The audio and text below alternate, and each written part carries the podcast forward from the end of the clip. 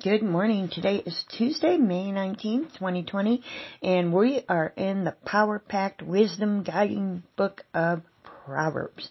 And today's reading is Proverbs 4, 20 through 27. And this short little power-packed message, oh my goodness, it's powerful.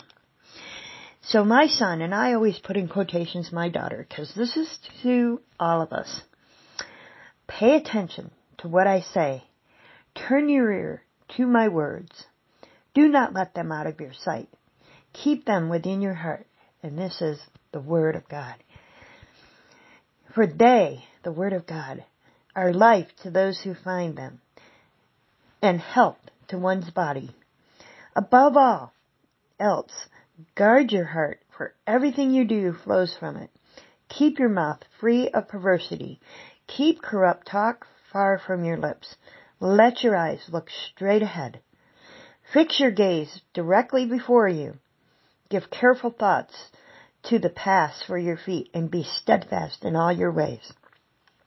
Do not turn to the right or the left, and keep your foot from evil. Powerful stuff. And I'm going to read what I had put, because I got a lot out of this. I think it says, listen intently to the Word of God.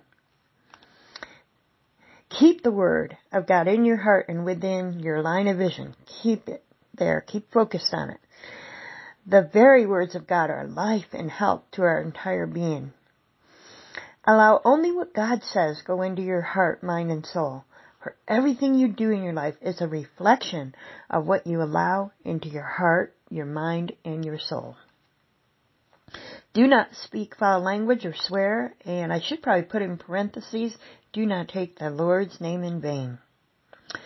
Do not talk about others, or of evil, or of doom.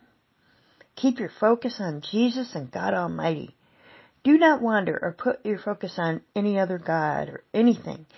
Allow God to guide every single decision that you make. Stand firm on what the Word of God says. Stay on the path and don't get distracted by shiny pennies. And keep the Word of God in your heart to protect you from everything.